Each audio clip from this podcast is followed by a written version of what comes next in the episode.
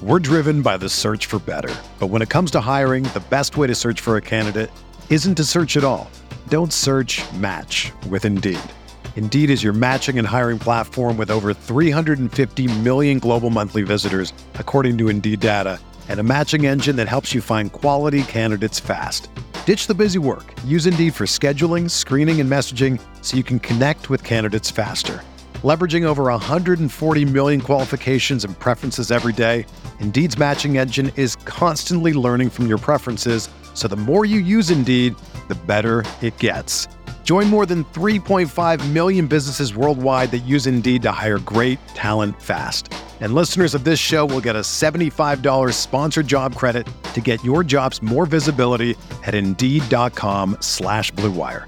Just go to Indeed.com slash BlueWire right now and support our show by saying that you heard about Indeed on this podcast. That's Indeed.com slash BlueWire.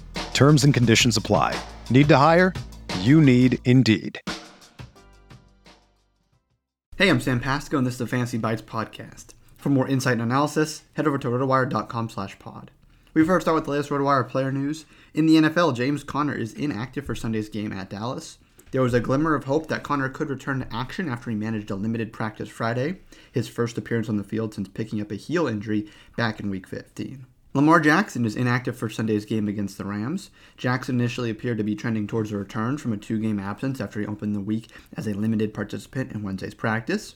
Unfortunately, Jackson was limping badly during that session while battling a bone bruise in his right ankle, prompting the Ravens to hold him out of practices Thursday and Friday before listing him as questionable for Week 17's game. Damien Harris was forced out of Sunday's game against the Jaguars with a hamstring injury. Prior to his exit from that contest, Harris carried it nine times for 35 yards and two touchdowns and caught one pass for 12 yards. In the NBA, Caris LeVert won't be available for the Pacers in Sunday's game against the Cavs after entering the NBA's health and safety protocols. Now we take a look at some Yahoo DFS basketball, some Sunday picks. One guard to consider is Malik Beasley against the Lakers. The Timberwolves have had one of the worst COVID 19 outbreaks last week, and it's forced Beasley into a monster role. In the absences of KAT and D'Angelo Russell, things have really opened up, with Malik leading the team in usage since they went out.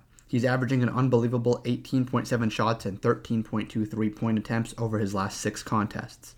No player in the NBA has tried more threes during that span, and it makes it hard to believe Beasley remains below $20.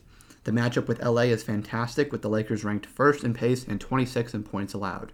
On the other side of that matchup, take a look at LeBron James. We simply can't fade King James right now. The 20 year vet is in one of the most dominant stretches of his career, averaging 34.8 points, 10.5 rebounds, 6.5 assists, 1.7 steals, and 1.5 blocks over his last six games. He's actually scored at least 59 Yahoo points in five of those while generating a ridiculous 64 point average.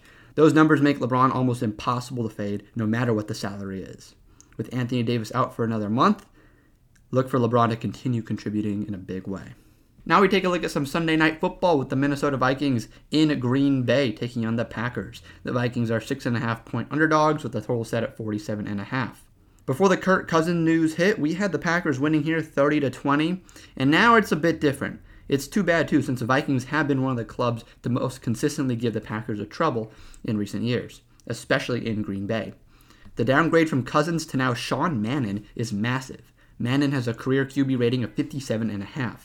Cousins' mark since arriving from Washington is 103 in three plus seasons. The Vikings probably need a win out in order to have a chance at the postseason, and unless we look at this one as the Mannion miracle, that chance seems gone now. Maybe they'll get lucky and the Packers will look past them to their Week 18 clash with the Lions. But Green Bay controls their own fate right now. Win out, and the road to the Super Bowl runs through Lambeau, as they'll be the number one seed in the NFC.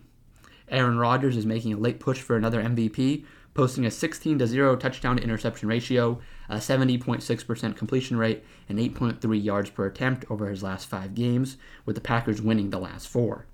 The defense still hasn't quite gelled, despite plenty of talent, particularly in the secondary, but the team doesn't need to be perfect on that side of the ball, just so long as Aaron Rodgers gets his chance. Some DFS targets in this one look at Dalvin Cook and Davante Adams. For everything fantasy sports, sign up for a free 10-day trial on rotowire.com slash pod.